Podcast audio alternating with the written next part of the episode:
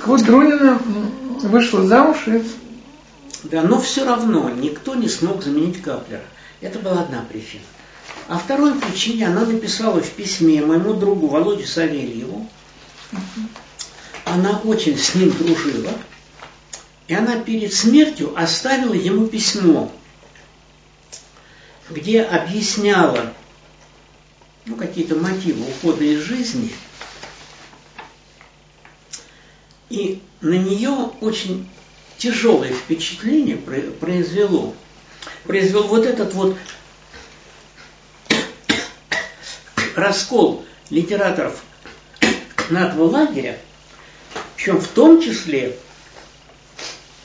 ряд литераторов, тоже прошедших войну, оказался среди противников демократии.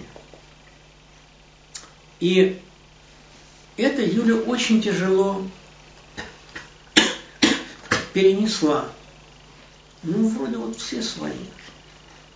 Но тогда было как, это уже... У них же была дочь со Страшиновым, наверное, были внуки. Да, Можно да было нет, дело в том, что она там и писала, что все это можно было бы перенести, если бы все, э, ну, смысл такой, в порядке было дома. Но дома тоже не в порядке. У него отношения с дочкой были тогда, ну, мягко говоря, не очень хорошие. И лучше гораздо были отношения с зятем. И она оставила записку зятю, где написала, что вот,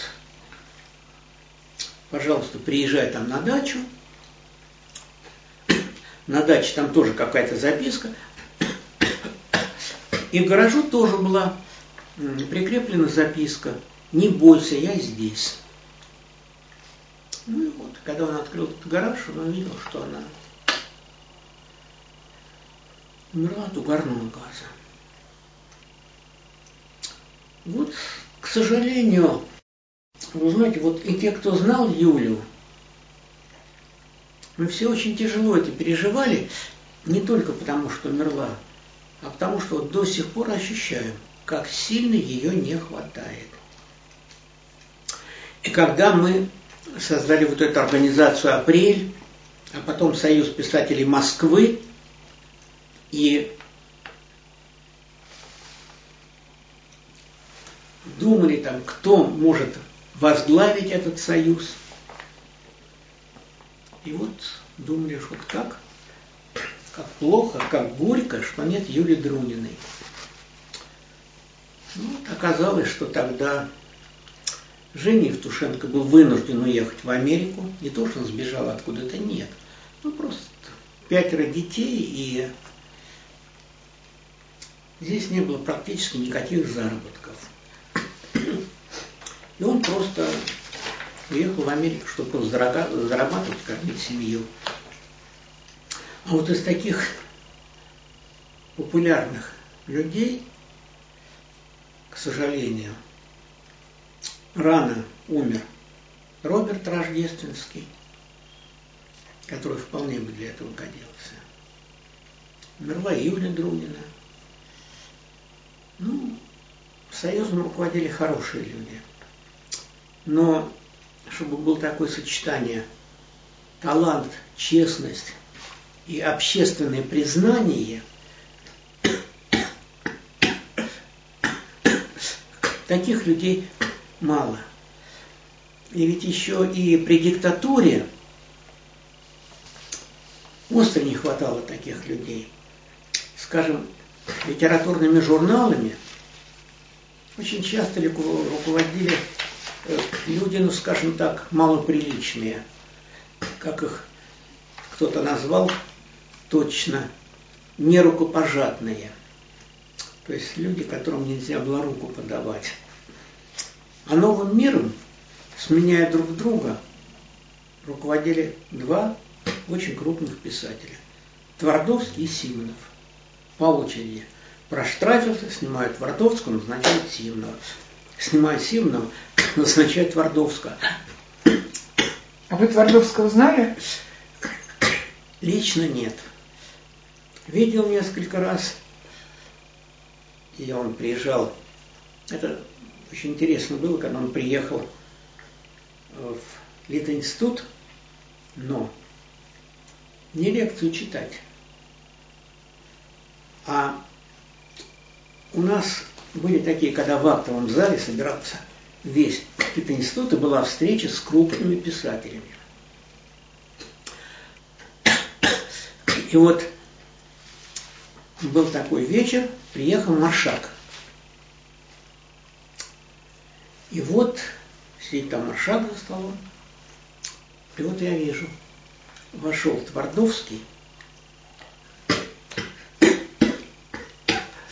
и сел около двери, тихо, скромно. И слушал всю эту лекцию Маршака. Потом, когда Маршак выходил, он остановился около Твардовского, буквально на пару секунд. Твардовский встал, Маршак ему подал руку, тот пожал руку, и Маршак вышел. И вот меня это поразило. Ну, известно, что Твардовский очень ценил Маршака, очень уважал, написал замечательную статью о его переводах Бернса. И когда надо было там напечатать Солженицына, внутренние рецензии, вообще, когда вот такие вот вещи очень трудно проходили, то он просил такие внутренние рецензии писать, которые потом шли в ЦК. Маршака, Чуковского, справедливо полагая, что всякие там видные чиновники в ЦК могли не знать хороших поэтов и прозаиков. Но детских знали все, потому что все росли на их стихах. Вот такая вот вещь была. Так, мы от вашей жизни уклонились опять. Да. Значит, я учился в Литинституте. Естественно, я был там отличником, потому что мне все необычайно легко давалось. Там я перечитал всю ту классику, которую не успел перечитать в школе. И в институте была замечательная библиотека. И я брал какие-то книги там, которые иначе взять было просто негде. А там была прекрасная библиотека.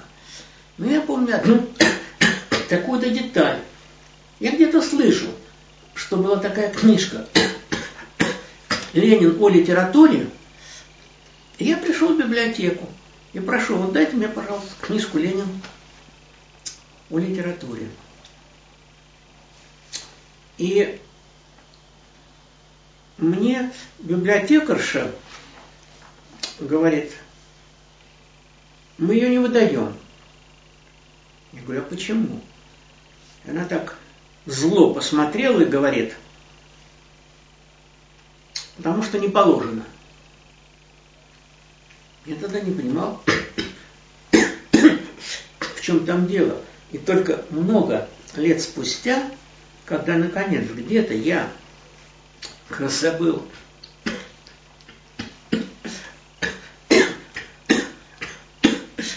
первое издание этой книжки, которое было в Гетенштуте, и я понял, что они случайно не выдавали. Потому что вот этот очерк, скажем, Горького о Ленине, который там был напечатан, литературный портрет Ленина. А почему у нас Ленин о литературе и очерк Горького?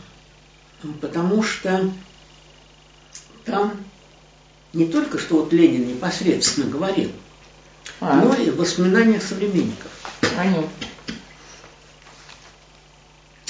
И потом отредактировали этот очерк, он отдельно печатался, и он уже был, ну, такой, я бы сказал, среднеинтересный. А там, например, было то, что говорил Ленин о Троцком. И что он говорил о Троцком? Он говорил, о моих отношениях с Троцким говорят много глупостей. Я его глубоко уважаю. Смотрите, как он организовал спецов. Ну, естественно, это нельзя было никому выдавать. И э, видимо, там еще какие-то были вещи. Я так сейчас не помню, потому что многое стерлось из памяти. Там первое издание, второе издание. Вот. Я помню, один мой приятель, работавший в ЦК комсомола, он мне говорил, что ну, тогда был такой твердокаменный комсомолец, уже член партии, хотя молодой был человек. Он говорил, знаешь, у Ленина ведь тоже есть ошибки. Тоже есть какая-то вина перед партией. Нельзя все э, печатать, что он там говорил и писал. Меня тогда поразило, ну как можно редактировать Ленина? Оказывается, можно. Ну, вот такие вот вещи, потому что много редактировались тогда под Сталина, переписывалась история. Я помню, меня удивляли стихи Маяковского, где была, например, такая строчка. Эх, поставь меня часок на место, я к весне декрет железный выковал. Думаю, что за странность? Маяковский, изощренный мастер стиха, рифмует место и выковал. Только потом я сообразил, еще до того, как это стали печатать, эх, поставь меня часок на место Рыкова. Рыков был председателем Совета народных комиссаров тогда. Нормально просто выкинули слово Рыкова и все. Точно так же, как Есенина, Есенина редактировали. Выкидывали стихов Троцкого, Зиновьева. Вот. Ну, что было, то было. Известно, что Есенин очень любил и уважал Троцкого. Сталин для него никто. И Троцкий любил Есенина. Ну, было так вот. Вот поэтому литература редактировалась еще вот по и по этим деталям каким-то. Ну вот. Но тем не менее библиотека была прекрасная, я много хорошего там брал в этой библиотеке Литинститута. И я где-то до третьего курса писал стихи, иногда что-то немножечко печаталось. Помню, в смене напечатали там на обложке мое стихотворение. Помните? Немножко что-то помню, но лучше забыть. Потом в московском комсомольце какое-то стихотворение напечатали. Ну, любопытно, когда там через пару лет я познакомился подружился с Евтушенко, казалось, что Евтушенко помнил эти стихи. Но почему это произошло? Потому что мы тогда жадно ловили в печати стихи наших крайне немногочисленных пробившихся ровесников. Тогда же молодых практически не печатали. Издательств э, э, было мало, изданий тоже мало, газет и журналов литературных очень мало. Ну, как-то вот постепенно кто-то пробивался, и они сразу запоминались. А начиная, по-моему, с четвертого курса, я стал писать прозу. И вдруг я очень легко себя почувствовал в этом жанре – и э, стали печатать мою прозу как-то. И, в общем, с этим мне больше повезло. И э, я рад, что я вовремя ушел от поэзии. Потому что среди моих друзей были замечательные поэты, и потом на всю жизнь это были мои друзья. И я так писать не мог. Чего-то не было. Это был Рождественский, Евтушенко, Володя, замечательный поэт. Это Андрей Вознесенский. Толя Жигулин. Ну, была так Абужава просто гениальный поэт. Но я рос, сам писал прозу, мои друзья ее читали, очень хорошо оценивали. А вы продолжали оставаться на, э, в семинаре? В семинаре Коваленкова, да. Коваленкова. Но диплом я защищал. У меня диплом стал из двух частей. Стихи и проза. Руководителем по прозе был Леонид Соболев. Крупный писатель, замечательный стилист. Как о руководителе Союза писателей РСФСР о нем говорят разное, ну, слишком партийный был человек. Но писатель-то был действительно крупный, очень талантливый. «Капитальный ремонт» – это замечательная книжка. По стихам руководитель был Коваленков, но значит, рецензентом был Михаил Светлов. О, вы были с ним знакомы? Как с рецензентом был знаком. И это просто, знаете, это честь и радость. Мои стихи рецензировал сам Светлов. Но вы с ним встречались в институте где-то, вне института? Нет, я не был у него в семинаре. И ребята, которые занимались у него в семинаре, рассказывали там всякие байки о нем. Очень талантливый был, вообще по жизни очень талантливый человек. Но я не был с ним близок, ну, единственное, что где-то там раскланивался, так сказать, где-то встречаясь, вот. То есть я мог кланяться. Но он как человек вежливый тоже мог кланяться в ответ, но я еще был практически не пьющим, что, естественно, уменьшало мои шансы как-то быть близким Светловым. Потому что он очень часто пил. И мне Женя Евтушенко, который с ним был в очень хороших отношениях, он мне рассказывал, в частности, почему Светлов пил и почему все эти байки ходили о том, как Светлов пил. Потому что когда в 1937-1938 году без конца сажали писателей, Светлова не посадили, и как Светлов сам говорил, вот это вот водочка меня спасла. Потому что, наверное, думали, а что брать этого алкаша, сам подохнет. Было интересно. Еще одну вещь тоже. Я про это даже написал в эссе о Евтушенко, потому что я не знаю, сам Женя где-то про это напишет или нет.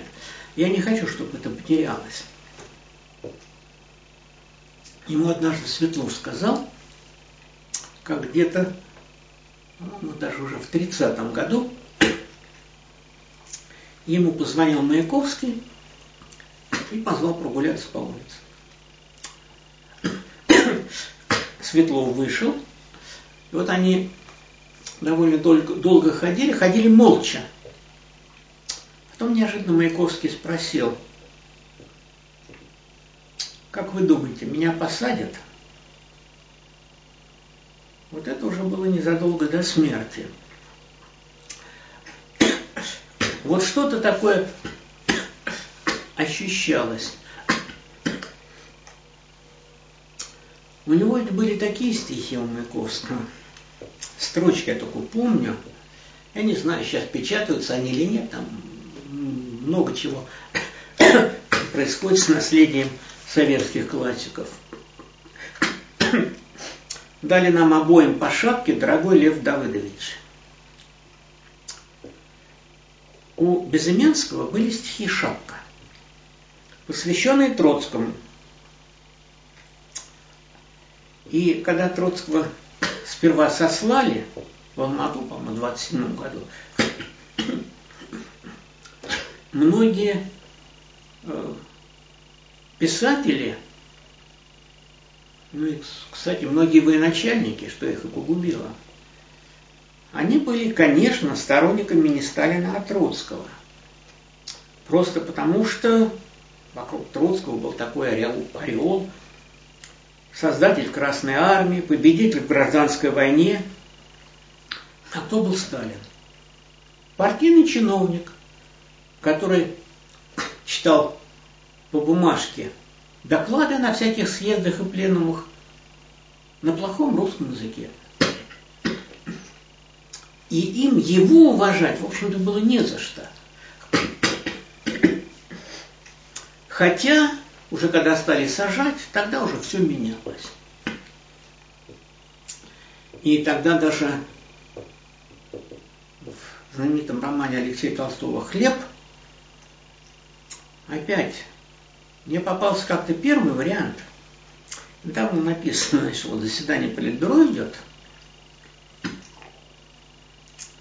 И какой-то из ну, сидевших за столом президиума написал записочку, написано худощавый в очках, написал записочку и передал Ленину. Ленин прочел там усмехнулся, написал ответ и передал назад. То есть это Свердлов явно. А в последующих изданиях романа уже писал какой-то черноусый.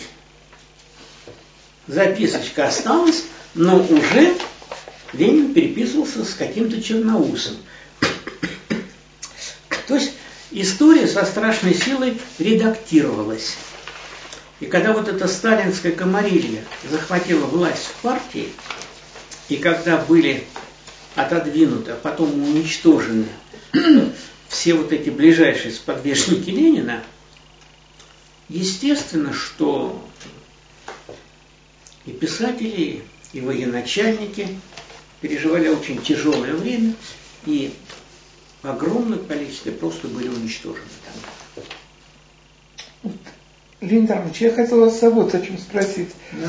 Вы принадлежите к поколению детей вот 30-х годов. Люди да. самые разные тогда рождались. Да, да. Но при всем при этом вы производите впечатление такого тотального или, ну то есть другого. Вы не в какой-то, не в, не в группе, вы сам, человек, который сам по себе вы чувствуете вот родство со своим поколением? Вот что все вы одной группы крови. Еще какое родство? Я типичный шестидесятник. Я сейчас книжку написал о поэтах-шестидесятниках. Я считаю, что это великое поколение. Но у меня был принцип такой. Я писал о своих друзьях. Я писал о тех, с кем я был на «ты». А других не писал. Скажем, о Бродском я не писал. Потому что я с ним не был лично знаком. Хотя это замечательный поэт, я его очень люблю, очень уважаю. Но я там писал об Акуджаве, о Евтушенко, о Рождественском, о Вознесенском, о Белочке Ахмадулиной, о Риме Казаковой, о Толе Жигулине. Но это все вот были мои друзья. Володя Соколов, великолепный поэт, Володя Корнилов. Это все мы не просто были одним поколением, мы были, ну, в основном нас связывали либо дружеские, либо очень тесные приятельские отношения. Мы помогали друг другу. Например, вот, кто были мои читатели? Ну, скажем, я вот там написал роман «Остановиться, оглянуться». Его не печатали 6 или 7 лет. Но у меня была читательская аудитория. Этот роман читали Роберт, Женя, там Римка, Сашка Аронов, еще, в общем, какие-то мои друзья. И это была самая лучшая читательская аудитория. Потому что критерии были очень высокие. Вот главное для меня было, чтобы они одобрили. И они, кстати, точно так же поступали. И, скажем, стихи молодого Евтушенко я в основном, ну, практически все, запомнил с чтения. Написав новое стихотворение, он иногда читал мне его по телефону, иногда читал где-то в коридоре лид института, иногда просто звонил и говорит, слушай, приезжай ко мне, если есть деньги, купи там бутылку светлого вина. И читал какой-то новый цикл. Вот так это было. Понимаете, и, скажем, лучшие, замечательные стихи Володи Соколова, это просто современная классика. Я тоже запоминал с его чтения, потому что печаталось все это с большим опозданием после того, как было написано. Понимаете, а вот ко мне это все выходило вовремя. И я вообще рос, вот я дышал воздухом этой очень большой поэзии. Мне очень повезло в этом смысле. А когда появился вот театр на Таганке, стали там быть поэтические спектакли, вы как-то общались вот с Вознесенским, с Любимовым, с, с э, Высоцким? Ну, э, с Высоцким это особая статья. С Высоцким я первый раз познакомился, ну просто точнее познакомился, когда ему было года 23, наверное, еще. Был день рождения у Гарика Кахановского. Вот такой поэт Игорь Кахановский. Неплохой поэт, у которого когда-то вот была знаменитая песня «Бабье лето», Стихи Высоцкого «Мой друг уехал в Магадан», «Снимите шляпу, снимите шляпу», «Уехал сам, уехал сам, не по этапу, не по этапу» Это как раз про Кахановского. Они были школьные друзья, сидели за одной партой. И вот как я попал на этот день рождения. Мой друг Вадим Черняк, замечательный, кстати, поэт, великолепный поэт, один из героев этой моей книжки – его очень мало знают, но он заслуживает, его знали. Он мне сказал как-то, слушай, давай поедем на день рождения к Гарику Кахановскому. Ну давай поедем. А тогда это все было очень просто. Мы были люди практически все одного поколения. Друг моего друга, мой друг. Все, вот так вот было. Приехали туда. Там был Володя. Э, была гитара, ну там выпили, закусили. И потом Володя спел тогда подряд песен 20, наверное. Песни были разные. А вы до этого уже его знали, да? Нет, до этого я знал только какие-то его песни. Но к моему стыду я его не очень ценил. Ну, казалось так, что-то полублатное такое. И там меня совершенно поразила одна его песня – Сегодня я с большой охотой распоряжусь своей субботой, а если Нинка не капризная, распоряжусь свою жизнью. Замечательная песня, и она меня буквально пронзила. Я подумал, вот это современная Ромео и Джульетта наших дворов, этих загаженных грязных дворов. Да, там она, сейчас, она храпит, она же грязная, и глаз подбит, и ноги разные, всегда одета, как уборщица. Плевать на это очень хочется. Вот это вот по этой песне я впервые понял, что это действительно большой поэт Володя. Хотя, к моему стыду, до его смерти я его масштаб не понимал. Потом я с ним так уже тесно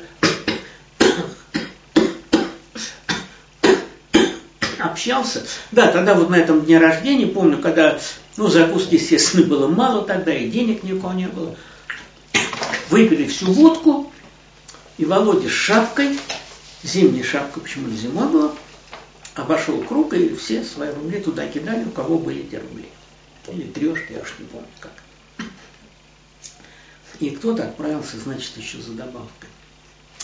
А потом, когда в Одессе Кира Муратова снимала фильм по моему рассказу «Короткие, встречи», да. да. И Володя там играл главную роль. Причем попал он туда случайно. А вы расскажите историю вообще, вот это же потрясающий фильм, ну, один из моих вот любимых, «Короткие встречи», какой-то фильм «Нюанс». Да, вот, да. Ну, какой-то настолько тонкий, и мне кажется, Кира Муратова, вот, э, там она же тоже там играет. Да, да, играет. И я вот практически помню каждый кадр этого фильма. Удивительный фильм. Вот расскажите, как, как вы написали эти короткие встречи, как встретились с Кирой Муратовой, и как вообще все это вот было в кино? Мы встретились. Первый был сценарий? Первый, да. И я писал тогда рассказы, меня не печатали, есть было нечего. Что-то я куда-то носил, какие-то рассказы, их в основном возвращали. Но рассказ «Дом в степи» где-то напечатали все-таки. Я уж не помню где. И вдруг мне приходит письмо из Одессы от Киры Муратовой. А она уже тогда была Кира Муратова? Нет. Она была тогда автором половины фильма. Был какой-то фильм там о председателе колхоза, который она снимала вместе со своим мужем, мужем Сашей Муратовым. Она уже знала тогда, что она Муратова, но я от этого не знал. Приходит из Одессы такое письмо. Вот я хотела бы снимать фильм по вашему рассказу.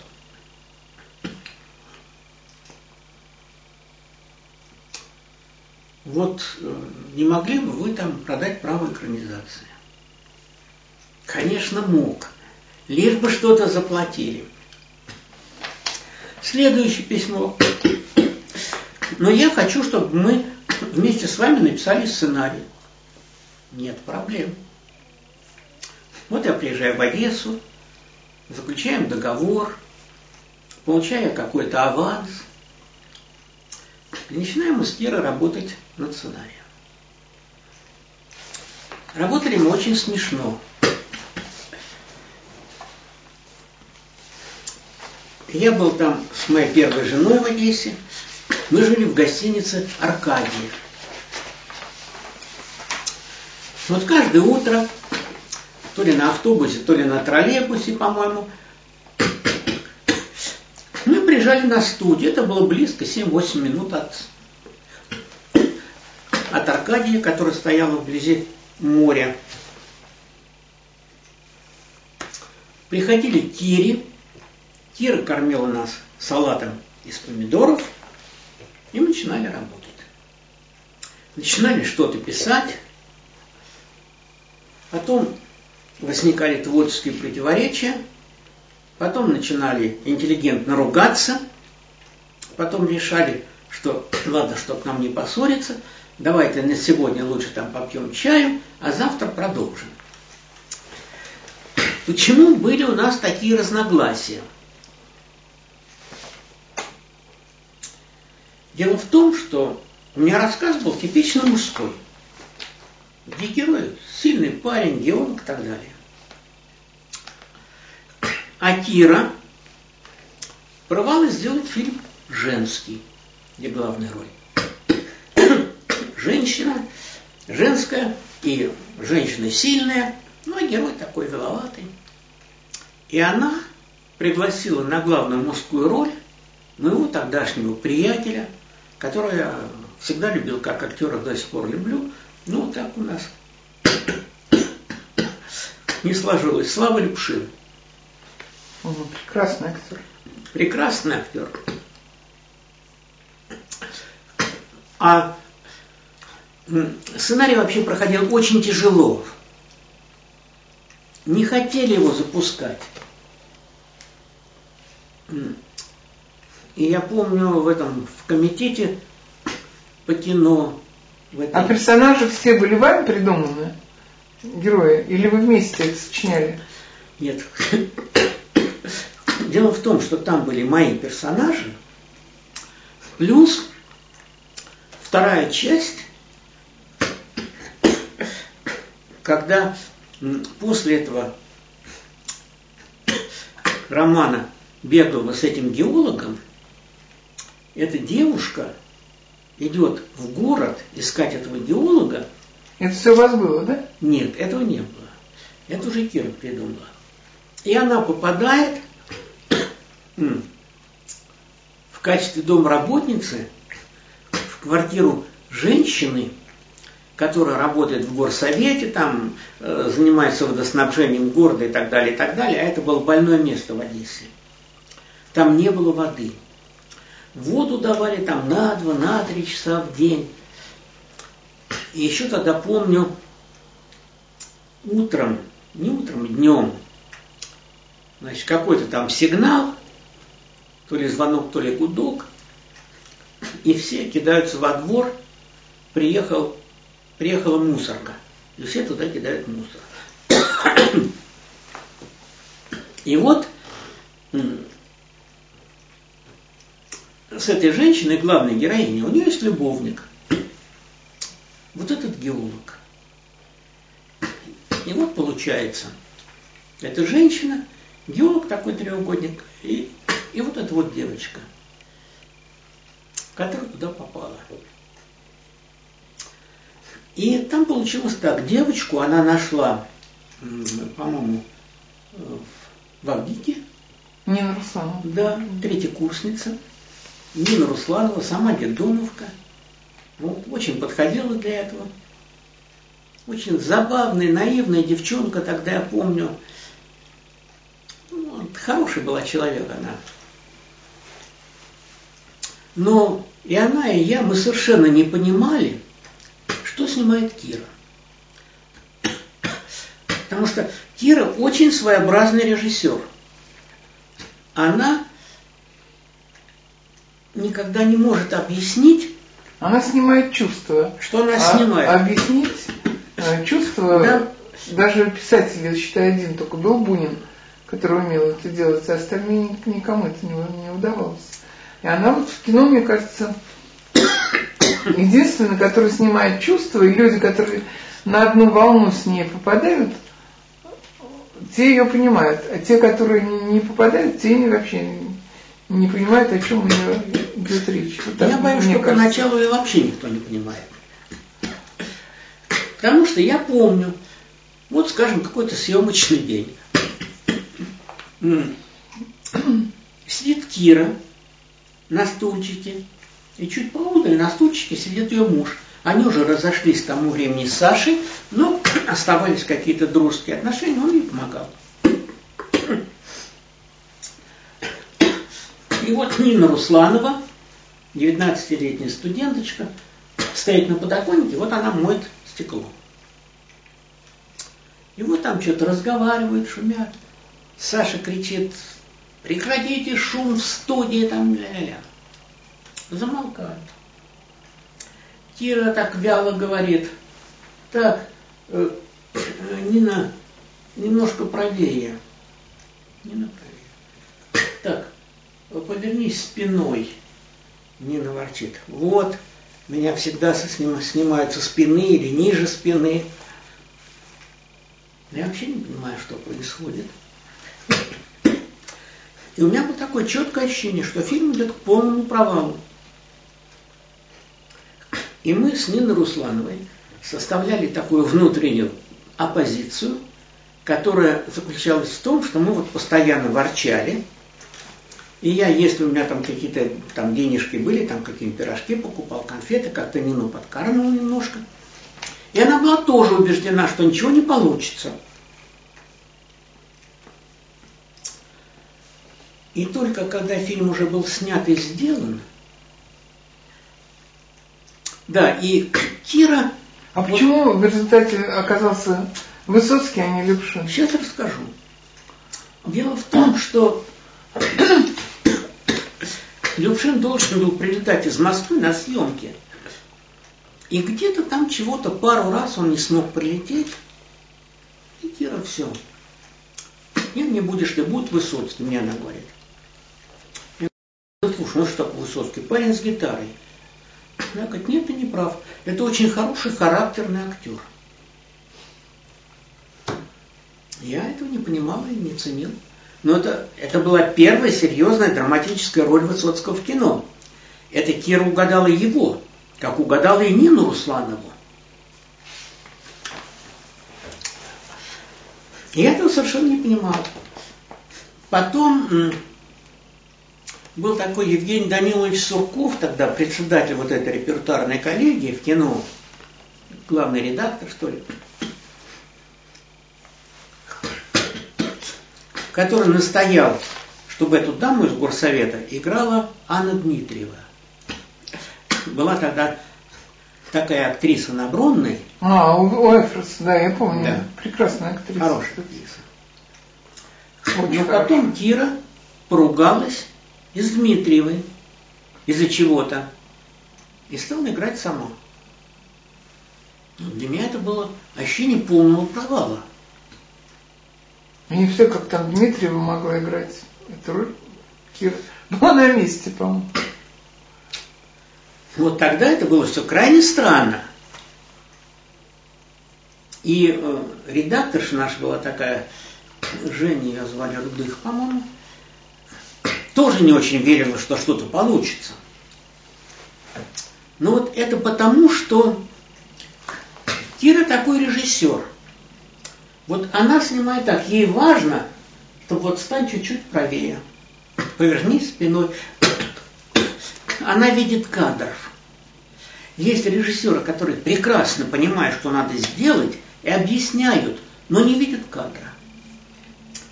И когда фильм был готов, я помню, а композитор был такой странный парень, Олег Кровачук, которого Тира во все свои фильмы приглашала композитором. Он талантливый, очень своеобразный человек.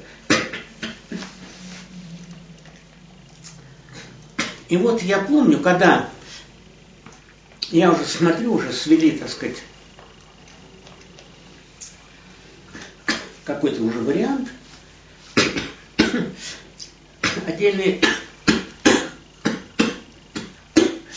сцены, и идут титры. И вот титры не так, как обычно, они идут курсивом, как будто от руки написаны. И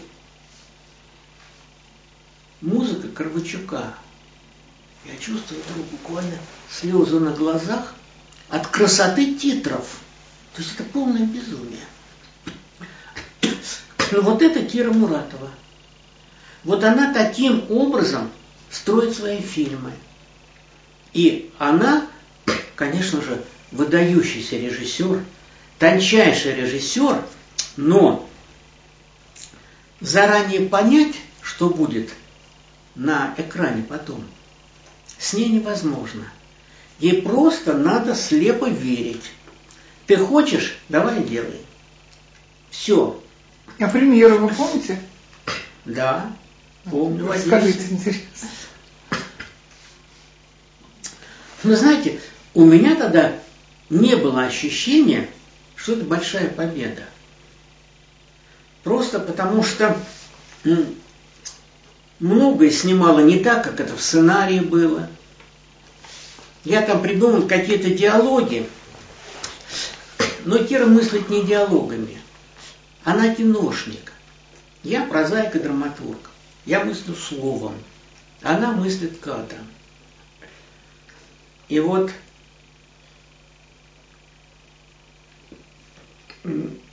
она берет каких-то иногда случайных людей, каких-то работников киностудии в какие-то эпизоды.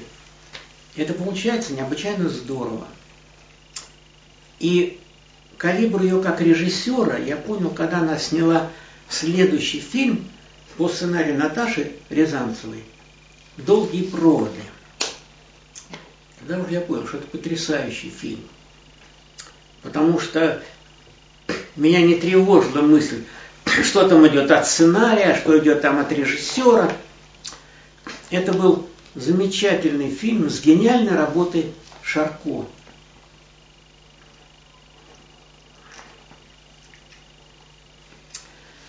И, кстати, этот э, фильм, естественно, положили на полку. Естественно, запретили. Да? да. А что, а, ну, почему запретили? фильм о любви. Что мелкотемье.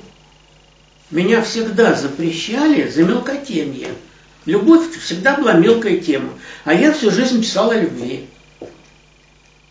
Ну, я помню, был такой случай, э, у меня уже пьесы шли, позвали меня в министерстве, в Министерство культуры, и такая редакторша Министерства культуры, и муж я работал в ЦК, такая Валентина Цернюк, она мне говорит, вот у нас сейчас госзаказ на, по-моему, четыре темы.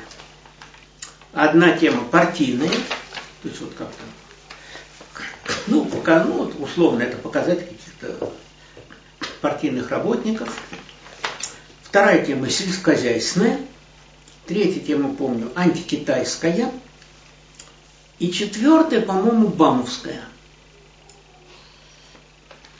Ну, я говорю, нет, я вот сейчас там писал какую-то пишу, пишу пьесу о любви.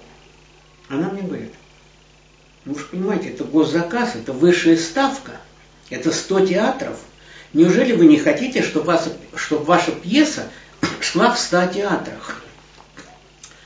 И я от фонаря сразу на это говорю. Нет, говорю, я хочу, чтобы моя пьеса шла в одном театре сто лет. Вот так это было. К вам потом приходил с Кирой Муратовой э, встречаться, или вот этот был эпизод и все? Нет, встречался с ней, но в работе там э, начинали какую-то работу над новым сценарием, но что-то там не сложилось, не состоялось. Но надо сказать, что я не очень жалел, потому что но я вот э, в литературе в достаточной мере эгоист. И сценарий это вообще не мой жанр. Я никогда не любил сценарии, потому что конечный результат то, что делает режиссер. Пьесы я очень любил. Там тоже конечный результат то, что сделает режиссер. Но поскольку мои пьесы ставили там и 20, и 30, и 40 режиссеров – это меня не очень тревожило. Вот конечный результат, вот написанная мною пьеса. Ну, я не знаю, сколько лет может идти. Ну вот, скажем, пьеса «Последняя женщина сеньора Хуана» о Дон Жуане. Это последняя ваша, да? Да. Нет, она не последняя, но так она называется. Она пошла уже на четвертый десяток. Вот недавно в Калуге была очередная премьера и мы даже с моими родственницами поехали туда. Очень хороший был спектакль. И по Европе широко шла эта пьеса, и по стране идет до сих пор. И постоянно кто-то ставит. Я не знаю, продержится сто лет или нет. Ну, думаю, что 50 лет продержится, поскольку уже 30 с лишним лет держится. Ну и, как говорится, пока нет ощущения, что сходит. Ну вот, а сценарий я не очень любил, но тем более Кира такой своеобразный, странный, смешной диктатор. То есть она очень творческий человек, она знает, чего она хочет. Но я в попытках писать сценарии никогда не мог подделываться под режиссера. Вот режиссер хочет этого, а я хочу другого. Понимаете, поэтому я э, прервал с ней творческую дружбу без сожаления.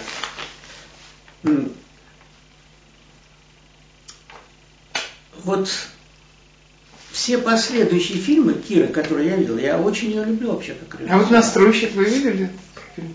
По-моему, видел. Последний. А вот Демидова там в главной роли? Кажется, видел. Очень современно. Что-то плохо. Но там сюжет, как они она доверилась настройщику, он ее обокрал в результате. Я не помню, но дело в том, что Кирины фильмы вообще там запоминается обычно не сюжет, а запоминаются чаще всего сцены какие-то, детали какие-то замечательные. Она хотела потом снимать фильм по моему другому рассказу, который... У меня чеховский фильм по чеховским рассказам есть, потрясающий. Я не помню. У меня был такой рассказ «Тебе вручаю» о любви школьницы. Она хотела снимать, но после театра долгие, после фильма «Долгие проводы» она мне сказала, это что пищит? Это пищит мой телефон, смс а. пришла. Она мне сказала, ты знаешь, вот то, что я хотела снимать, я уже сняла в долгих проводах. А что это было? Это очень интересно. Это одна деталь. Когда там сидят молоденькие подростки, парень и девушка, перед ним такая большая мохнатая собака. И они ее гладят вдвоем. И у них руки рядом вот в этой шерсти.